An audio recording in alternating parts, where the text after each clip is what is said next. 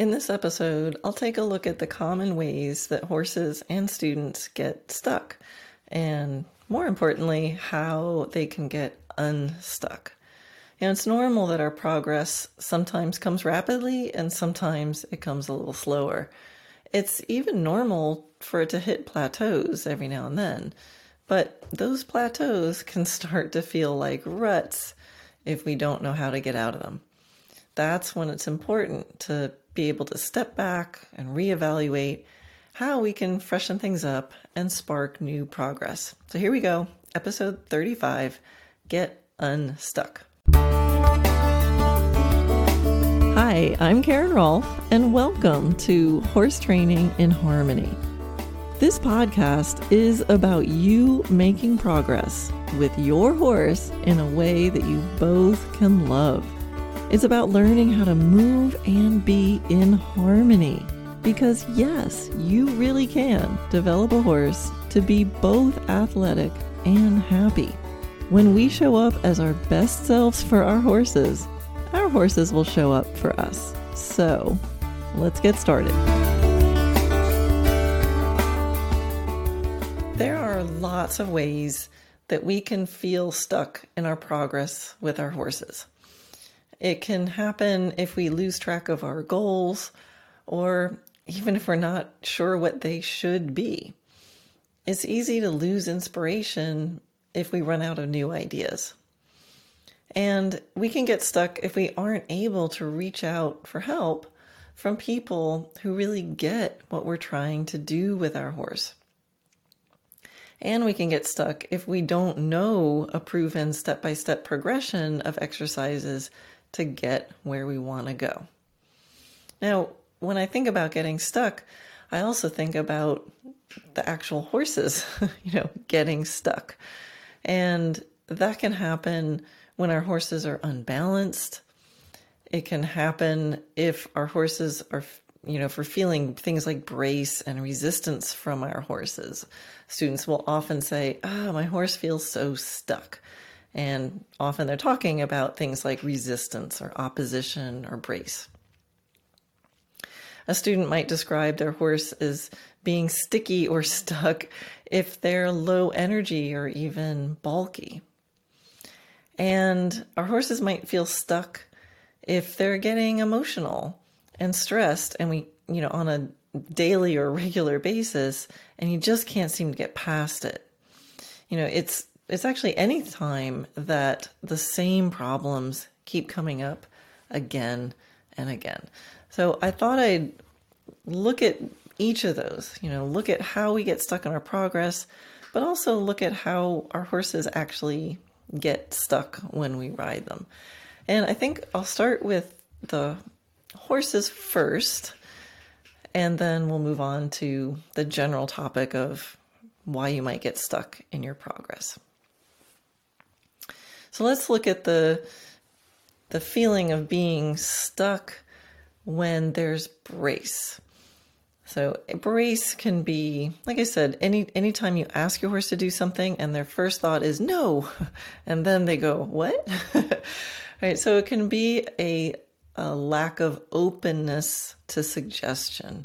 Now that can also come from a lack of trust. So sometimes it's a physical lack of openness. You know, some horses are sort of more muscle bound type horses. They just feel stuck when you go to touch them. They almost their their quality of their flesh almost seems to bounce you off of them. So that might be a more physical kind of feeling of stuck. Um, but a lot of times there's an emotional component where there's, like I said, a lack of trust, a defensiveness can cause a rigidity in their muscles. So even something that's physical might have an emotional root. And of course, when horses are confused, they can also be stuck. Some horses respond to confusion by just freezing, like, I'm not going to do anything if I'm not sure. Now, um, brace is often a term or feeling stuck uh, is often a term used when people are describing issues with their contact. You know, I'm heavy in my reins, my horse is stuck on my hands, things like that. I'm stuck having to hold my horse up. And the that also can be from a lack of trust or a general um, lack of openness to suggestion. But with contact issues, the other thing to remember is that contact issues are usually not contact issues. Things like imbalance in the body is usually the main cause of contact issues. Um, so, again, trust, communication, alignment and balance, rider balance. That's a big cause of brace. You can get into this cycle of we're not sure who got off balance first, but one of you got off balance. And now, if there's contact, you're supporting each other in your imbalances. And one of you has to make the change first. And guess what? It's your responsibility as the rider. And if you think about um, this analogy of of being brace, you know, being supporting each other in the brace. It's like, what do I mean by that? Well, imagine um, you're standing, you know, with somebody, and if you're in each in self carriage, you could hold each other's hands. Like picture you're holding, uh, you know, each other's hands in your hands, both hands, uh, but you know, in front of you. And if you're both in balance, that can be really pleasant. If it's somebody that you like and you're just looking into each other's eyes and holding hands with them. And you're both balanced. Now, if you imagine one of you gets off balance, so picture one of you starts to lean back and the other one is now holding on. Now, can you imagine if you're now counterbalancing? So you're both standing, you haven't fallen over yet, but because you're holding on to each other. So in that moment, the sensation almost is wow, I hope that person doesn't let go because I'm going to fall on my butt if they do. So you become stuck in this brace because you're now counterbalancing each other. And the only way to counteract that is for one of you to make sure you come into your own balance in a way that gives the other one a chance to come into their balance so now you're not leaning on each other. And there's a real art to that. Um, so anyway, that's how brace can can beget brace. And the solution, you know, for that is to build the trust, the self carriage, and the openness to mental, emotional, and physical suggestions. You need to build trust, self carriage, and openness to mental, emotional, and physical suggestions. And what I mean by mental, emotional, and physical suggestions is, you know, mental is easy. That's that they understand, right? So anytime I think about mental, you want to think, do they understand? That's how you solve mental issues. And so when you when you ask something of your horse, you make sure that they um, they can be open to it if they already understand it. So have you taught it? openness to emotional um, suggestions is kind of your relationship bank account. It's how's the resiliency? How much trust have you built up that now you can go into different situations with your horse where there's excitement or even a little fear or, you know, something boring, and you still have enough emotional uh, bank account built up and trust built up that they can ride that wave. They can get a little bored and then come right back to you. They can be in a little bit of an intense situation, but they can still be communicating with you. And that's something often you have to practice on purpose. And if you don't, then they're going to be checking out or getting defensive or, you know, every man for himself. right? And those things can cause brace, right? So if you're somewhere with your horse, he gets scared, he's wanting to like check his exits and get out of there, you're holding him in place, and now you have brace simply because of an emotional issue.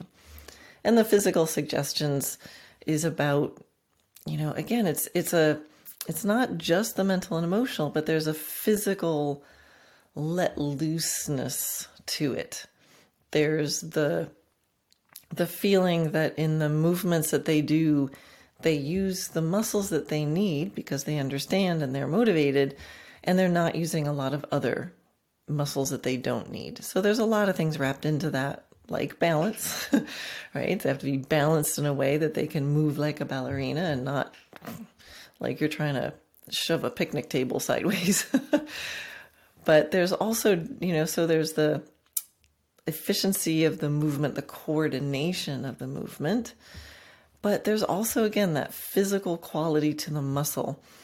And an example of how in dressage naturally uh, we try to develop an openness physically is in the moving massage technique, where you're moving with your horse, you have your hands on the horse, this is from the ground, and you're actually uh, feeling and I don't want to say manipulating because you're not, but you're interacting with the quality of the muscling in movement and you're encouraging deeper relaxation during that movement. And through that openness, that lack of muscular defensiveness, now when the horse goes to move, they're not fighting against tension, but they can just move. Right? So if you want to use your bicep and flex your arm, it's going to be easier if your tricep is not locked up. So things like the moving massage really help to feel the horse's body. And if I know I'm going to be asking for, you know, to use an example, you know, a bicep curl, and that's what I really want to help, you know, my partner to be practicing, I might be doing moving massage on the tricep and thinking, how can that relax more? It's that's the idea. That's just a general example. In moving massage, it's a, it's less tactical like that, and it's more just feel based because the reality is a relaxed muscle is stronger. So even if I'm looking for bicep flexing, the more relaxed the bicep is, the stronger it will be. Anyway, a little bit of a long answer about um, physical openness to suggestion, but hopefully that gives you the idea. Now, another way that horses get stuck is around this lack of motivation. So they, and when horses feel not motivated, you know, a lot of times people will use the word lazy to describe a horse. I do not use the word lazy. There's no such thing as a lazy horse because really, why should they do anything for us? So, lack of motivation in horses is because they're not feeling well compensated for what they're doing.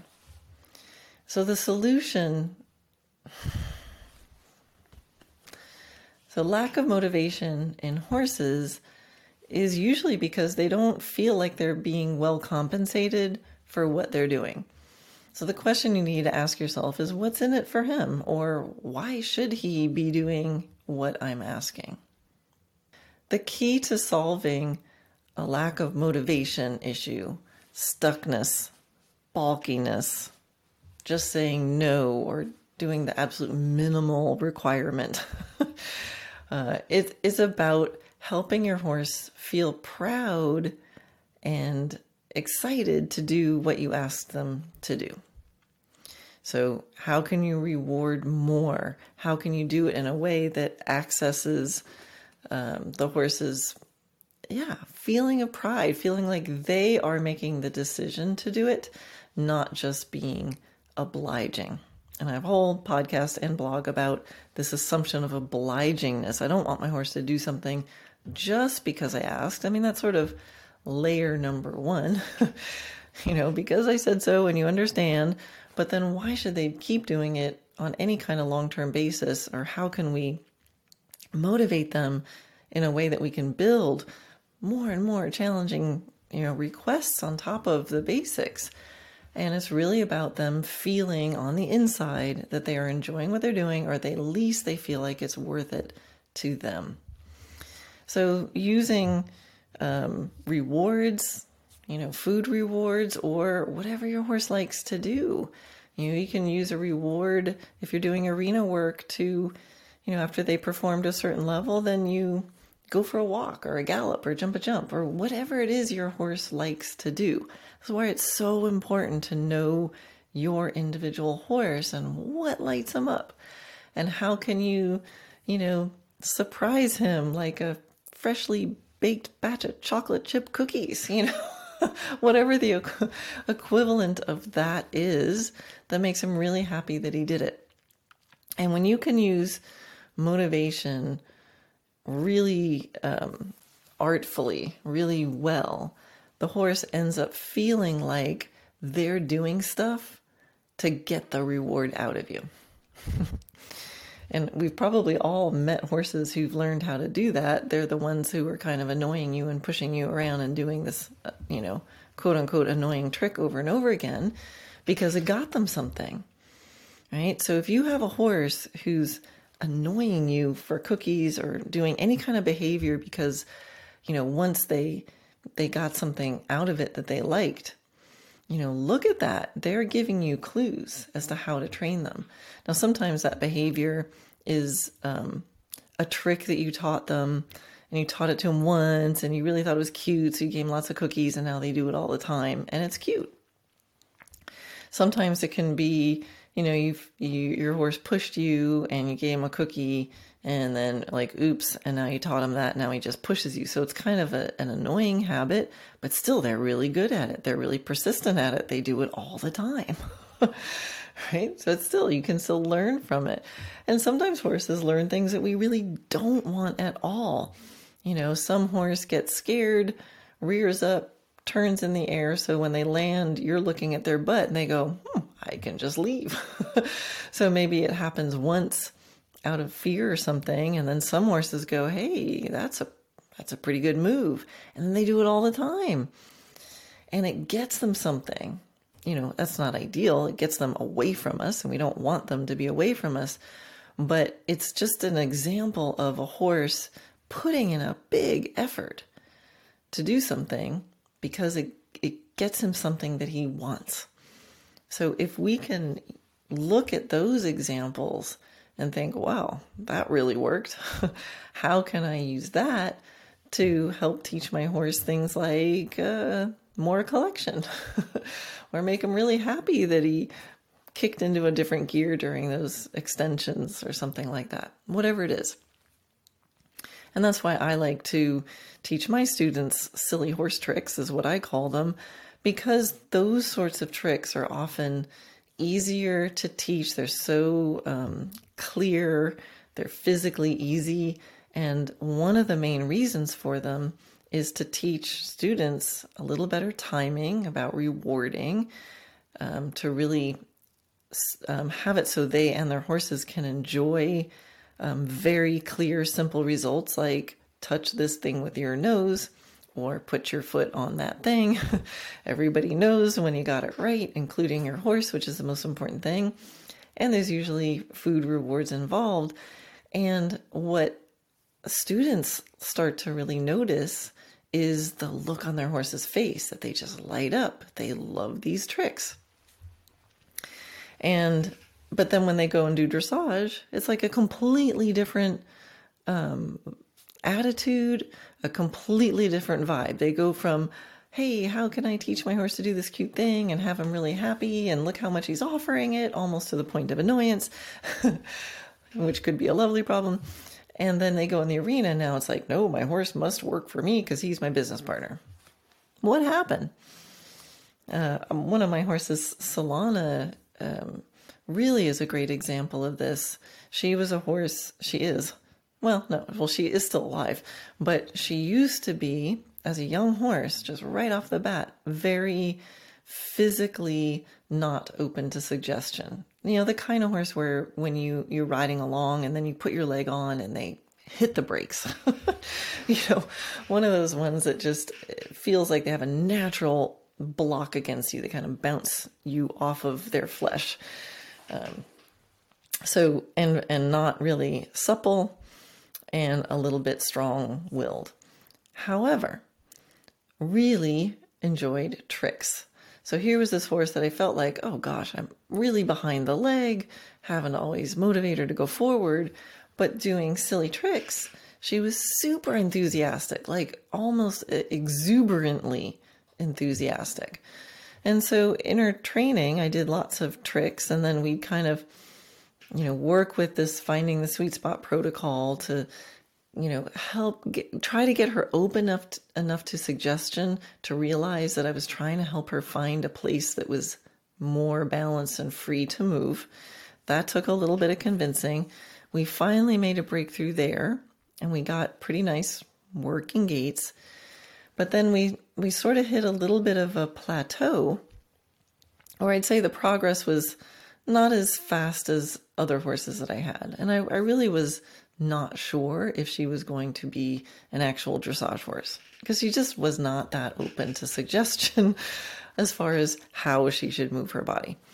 However, there was a real breakthrough moment in the collectability exercise. When we started getting to like third level, she started to go, Oh, these are like movements, like tricks. So, you know, I started treating things like a shoulder in or a half pass or a schooling pirouette or half steps as actual tricks, the same thing as touch this thing with your nose or put this thing in your bucket.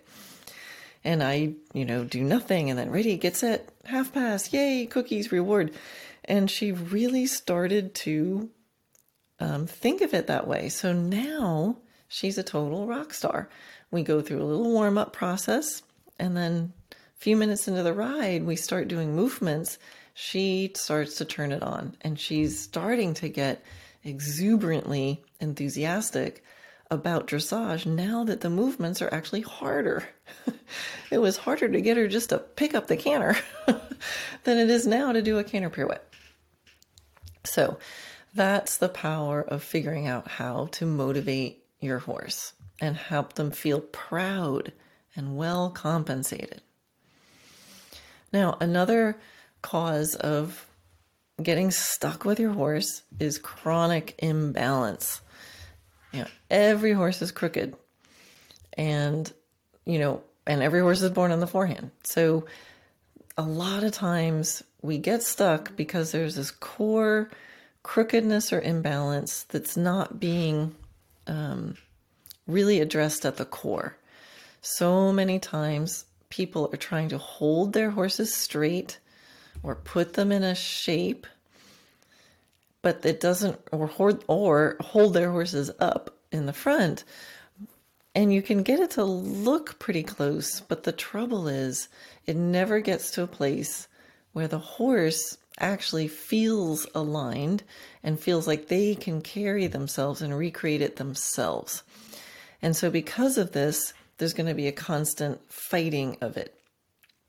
You know, crookedness, I, I say all the time that, you know, alignment and balance feels good, even to the horse. And that is absolutely true. Bodies will seek balance if given the opportunities. But the reality is, if you're crooked and you're crooked for a long enough time, your brain will tell you that that's normal and that's straight. It's just too much information to process on a daily basis. Wherever you're crooked and you stay there for a long time, everybody just gets used to it. And your brain stops thinking about it and goes, eh, this must be straight. So when you first change that, the, it will feel um, wrong so if your horse is used to being crooked and they always have their hind end hanging out to the left, if you keep a lot of left leg on and you manipulate the right shoulder and you make that horse straight, even though you know he is straighter, it will feel to the horse like he's crooked. And it will be a natural response for the horse to try to get back to the normal crooked.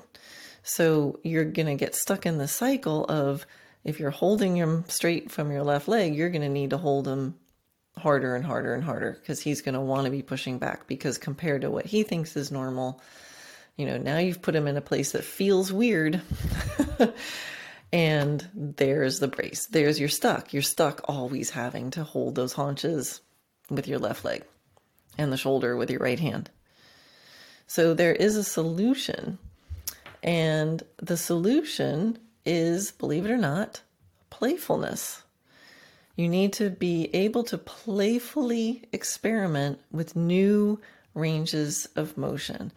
And so this is in the finding the sweet spot of healthy biomechanics protocol for in my program.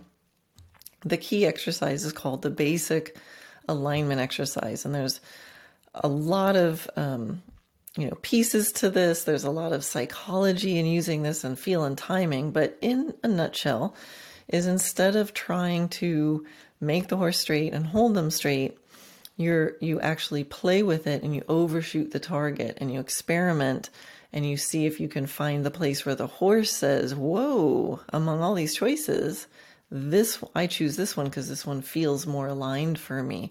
So you need to play with it in a way that changes how the horse feels about how he's moving, not just change how he looks like he's moving. So this is some, you know, when I tell people this, you know, if your horse is crooked, what's the solution?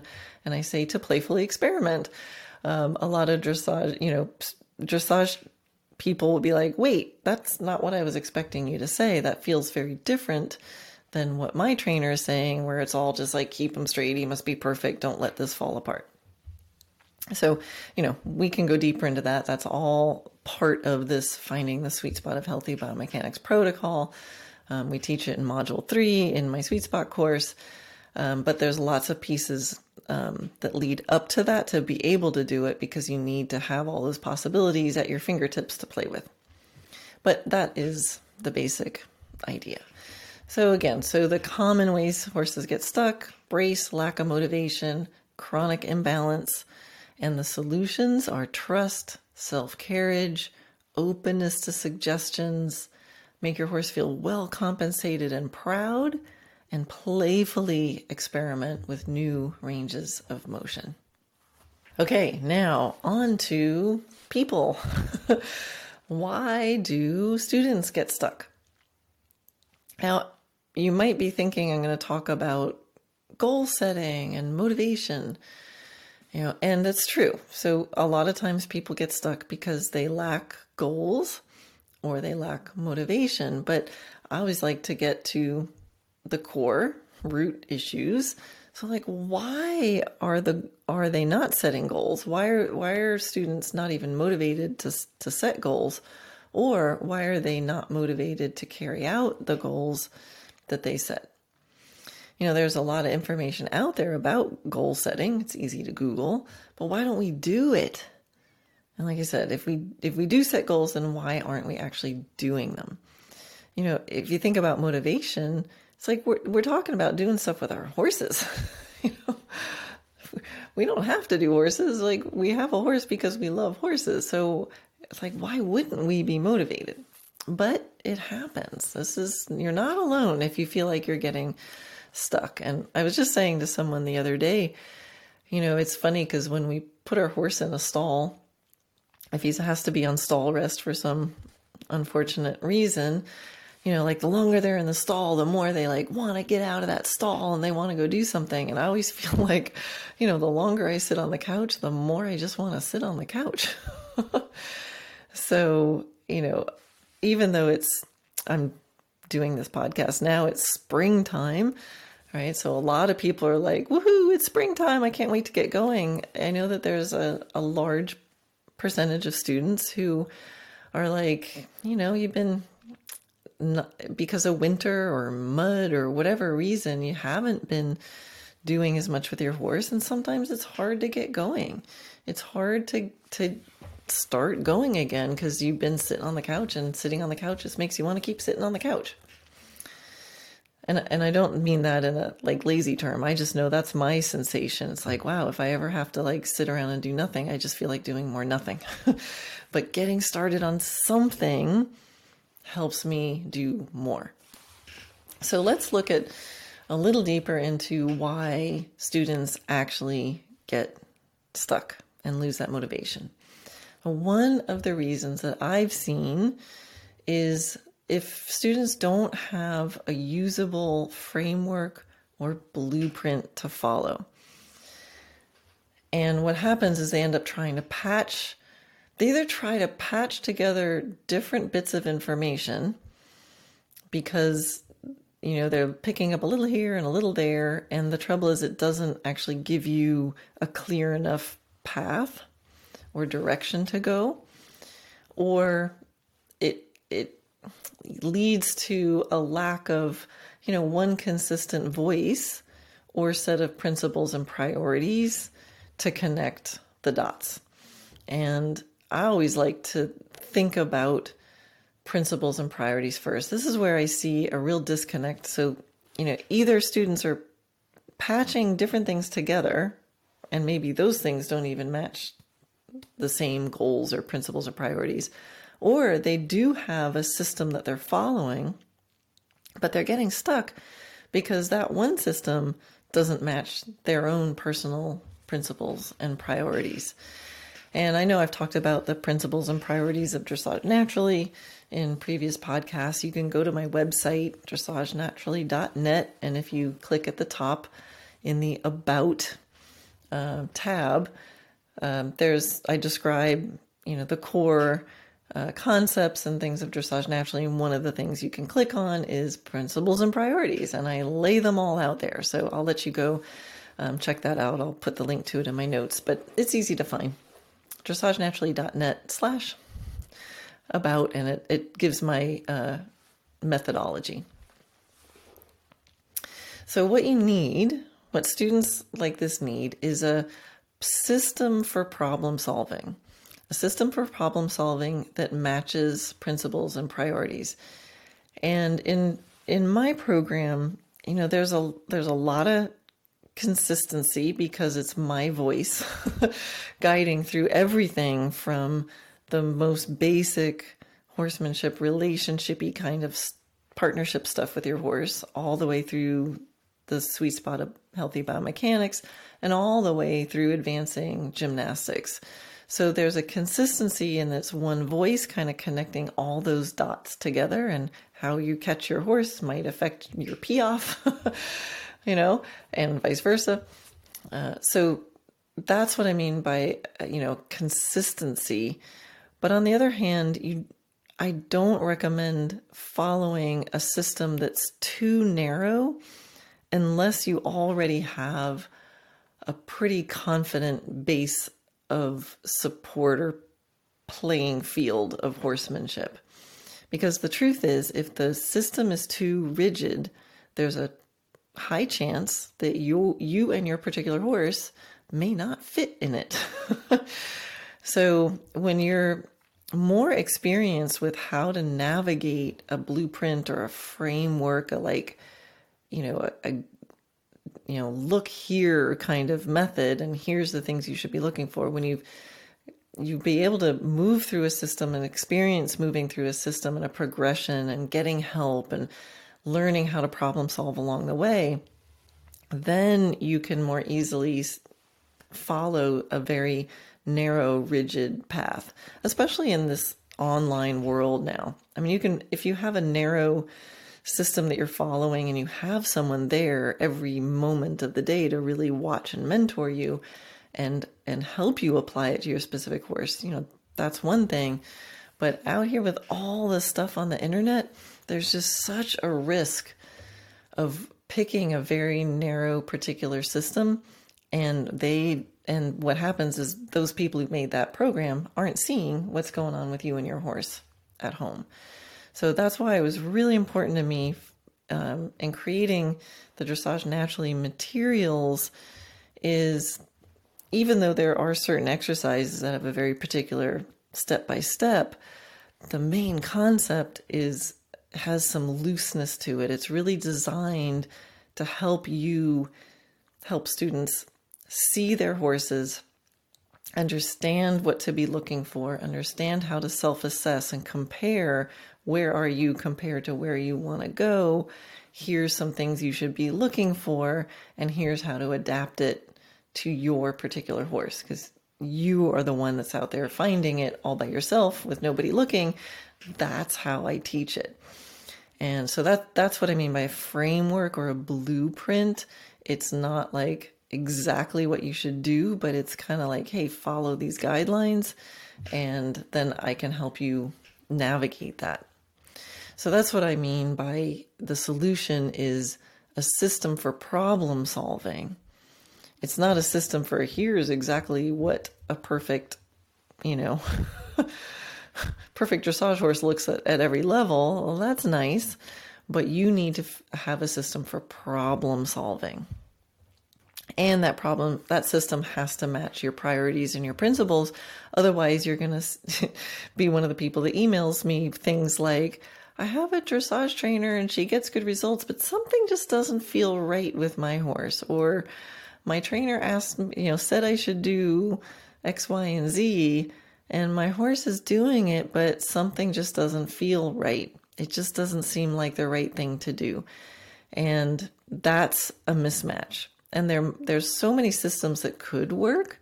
You need to find the one that works for you. Because if you're not feeling great about what's being um, what you're being asked to do, you're you're it's not going to have success. You're going to get stuck because you're going to halfway do it. You're going to do it because you think you're supposed to, but it's not going to feel right, so you're not going to really do it. And your horse is going to know it doesn't feel right. So that's what I mean by that. All right. So another way students get stuck is because of self-doubt. And students need to be empowered to trust their instincts in a non judgmental environment where they feel free to experiment and not get stuck in right versus wrong. So I think I kind of explained that a little bit in, in in talking about the framework of the blueprint. You know, we have to know that the reality of training is it's not this perfect straight line the reality of any training is there's a little wandering around and there's setbacks and oops, I did that too much and now I got to come back here and fix it and then build it back up again. I mean, that's just normal. And I think a lot of times trainers who know that that's actually the reality after going through that for some years, they go, haha, now I know what I should have done the whole time. And they write down a system. Here's what you need to do. Um, but they forget that every student going through that is going to need to go through that same process of wiggling around, overshooting, coming back. Whoops, I got to go back and fix that thing and build it up again because that's reality. So that's why I like to build in um, the confidence of students to not get stuck going, Am I doing this right? But to really trust their instincts in what they're feeling I know students feel in, in teaching students all over the world and asking them in the moment, even during live clinics, you tell me what you're feeling. You tell me when you've got it. I realize students absolutely positively are feeling what they need to feel. The disconnect and the getting stuck happens when they instead of just feeling it and acknowledging it and acting upon it, they feel it and then they go, Should I be feeling that? What does that mean by that feeling? What am I supposed to do? Is that wrong? Is that right? And now the moment's passed and they're not acting in the moment.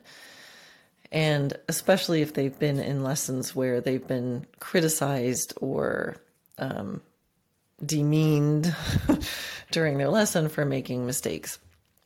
So, building a student's confidence, confidence to, to realize that they are feeling what they're feeling and it's true. We can talk about how to interpret that feeling, like that takes experience, but they have to be able to feel it, express it, ask a question about it, talk about it, and feel like they're in a non-judgmental environment where they can play. They can they can try some things that work and try some things that don't work, and um, not feel, yeah, punished or demeaned for doing that.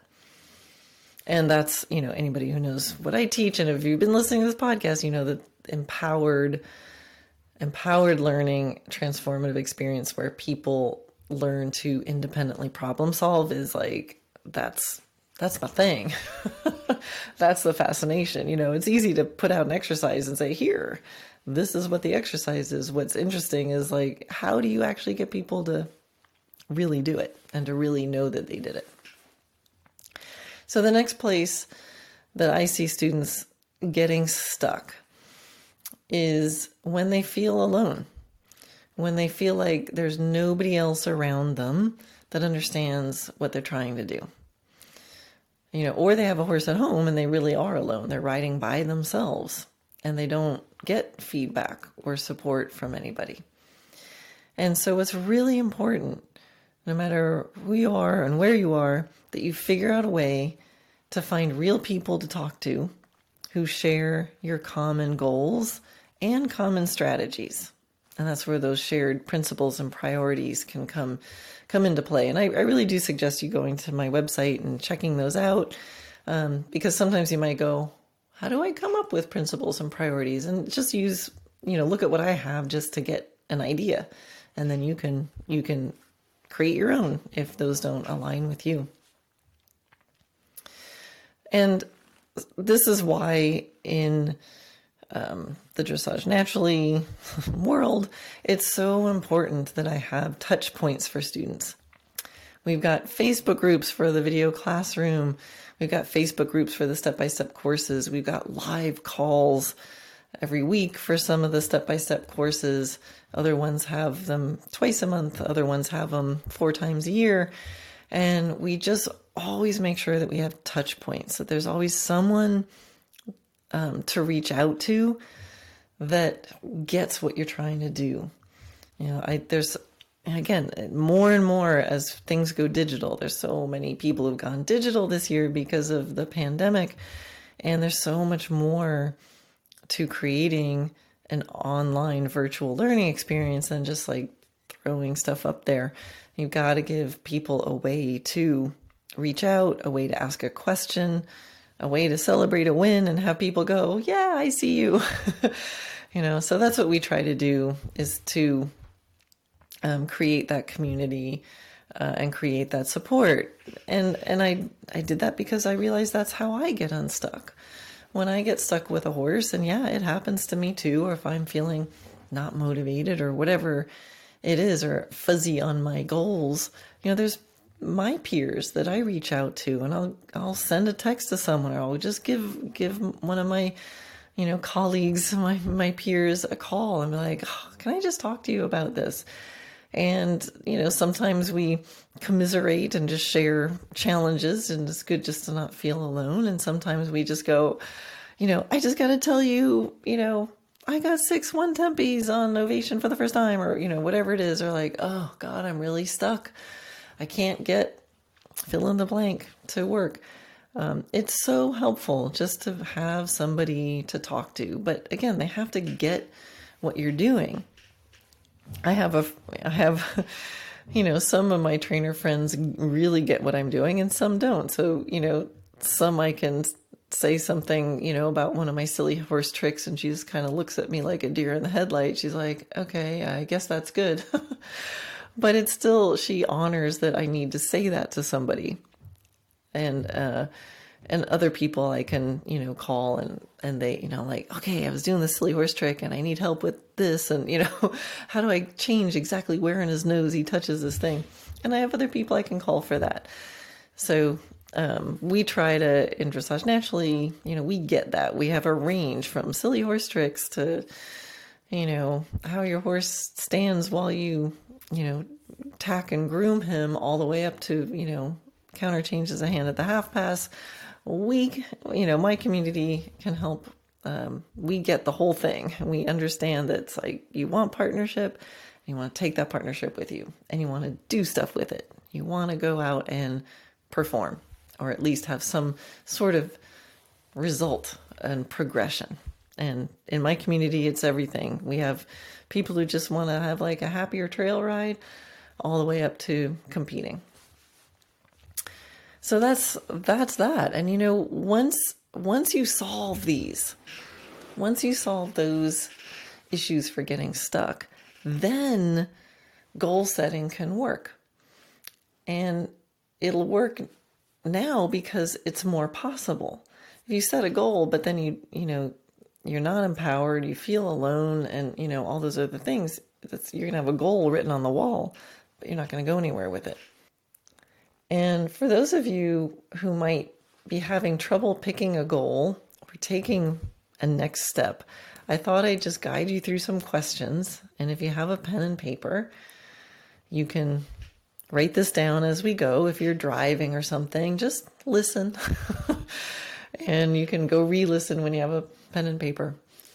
But I just guided somebody through this on a on a live call today, so I, I thought I'd share this. So it was uh, the person I was talking to was coming out of a you know winter and it's muddy, and she's like, "Oh, I just can't I know I want to do stuff with my horses, but I just can't seem to get myself out the door. And I walked her through this process. All right, so I want you to pick something that you know that you really want to do or to be able to do, and let's say within the next six months. So think for a second about something that you want to be able to do in the next six months. And, you know, pick a, a realistic dream goal. So something that you know that you're not going to immediately be like, yeah, that'll never happen, right? So pick something that you're going to feel really great about, um, but don't make it so crazy that you're not even going to believe it's possible. A realistic dream is what I like to say.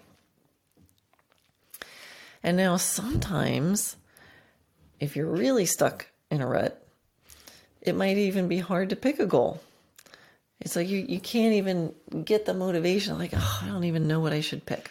So if that's you, that's okay. It's normal. Pick something that you will regret if you don't do. And here, this is where, you know, go to the dark side a little bit. uh, if you have a sound and healthy horse right now and you're having trouble picking your goals, I want you to imagine that seven months from now, he has a big injury.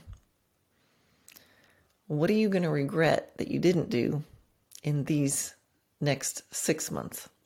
What are you going to go, oh, I wish I had? So think of that.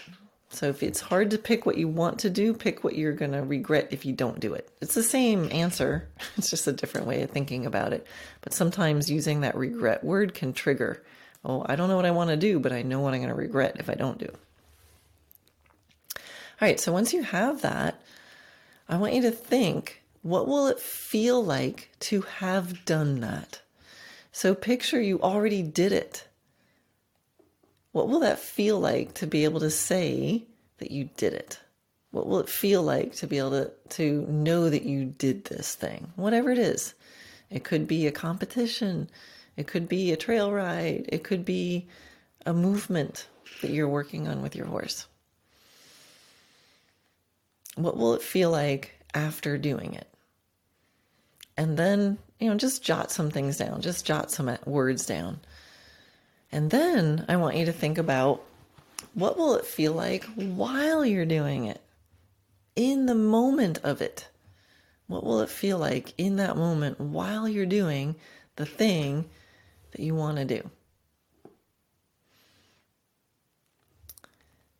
And now, think about three possible, real, tangible, measurable, meaning you know for sure you will have accomplished it, ways to achieve that goal. And so, what I mean by that if it's a competition, if you're like, I want to do a competition at second level, then I want you to get um, real and tangible and go, okay, which one? Like, get out the calendar of events. Which competition are you going to do? What's the name of it? When is it? right? And, it, you know, for the person I was talking to today, she wanted to get out and just start doing some more trail riding. She has great trails in her area. And I said, okay, pick three trails that you know you want to do. And she could pick them. She's like, oh, I know these three. They're great. They're beautiful. Oh my God, it's going to be so great to be out there. My horses love it. So get, get real, make it tangible. And so, you know, whatever your goal is, you know, find a, a really, t- you know, get more specific, make it more real. Like, I don't want to just, uh, don't make sure it's not like, I just want to get better. like, how exactly are you going to know that you got better? And then, if you've picked three examples of that, and you know, I love the number three. So pick three. So pick three competitions that you could choose from. Pick three examples of how you're going to know you met your goal. And then of those three, see if there's if it makes sense that one is a little more realistic to do first. And so for example, if you have three names of three different competitions, which one would be more realistic to do first? Are you going to do, you know, the big expensive one that's far away and costs a lot of money or is there one just around the corner that might be really easy to go to and a little less pressure? You know, is something like that. So make that make sense for you. Of the ones you just thought of in, when I had you list three, which which is the first step? Like which is the easiest, simplest, most realistic one to do first? And then the next step is to put it on the calendar. And some, you know, for for a competition, you know, the dates are picked. So put it on the calendar if it doesn't have a built in deadline, like it's a particular trail ride, put it on the calendar, name the name of the trail and exactly what day you're going and at what time. Is it an all day or is it the first half of the day, second half of the day? How long do you need? Do you need three hours or do you need six? So put it on the calendar. If it's just a movement goal, put it on the calendar. Do you think you need three months to achieve that goal, four, or two? or one. Just put it on the calendar. Practice planning it, and then we'll see. but you've got to get on the calendar because deadlines work. And then you can reverse engineer, right? So now you have it on the calendar. Now you can make your plan. You can reverse engineer and go, okay, well, it's on the calendar then what do I have to start doing tomorrow or even today or even even as soon as you finish listening to this podcast? What's the next first step? And there's one more piece, and that's accountability. So after you have it on the calendar, tell someone. Is there someone that can go with you? Do it with you.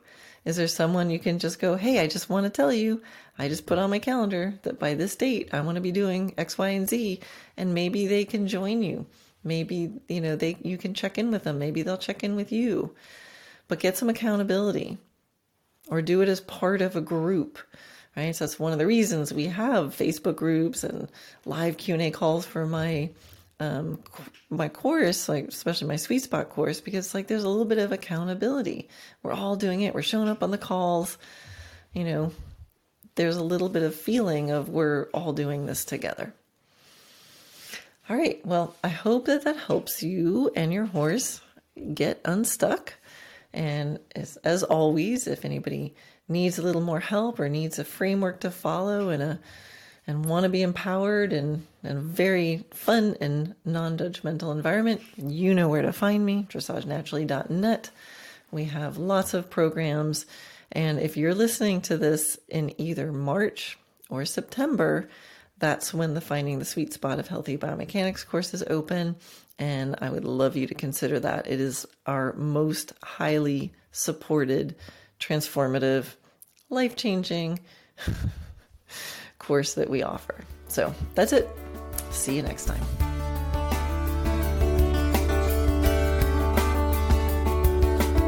If this episode resonates with you, make sure you subscribe on Apple Podcasts or wherever you're listening.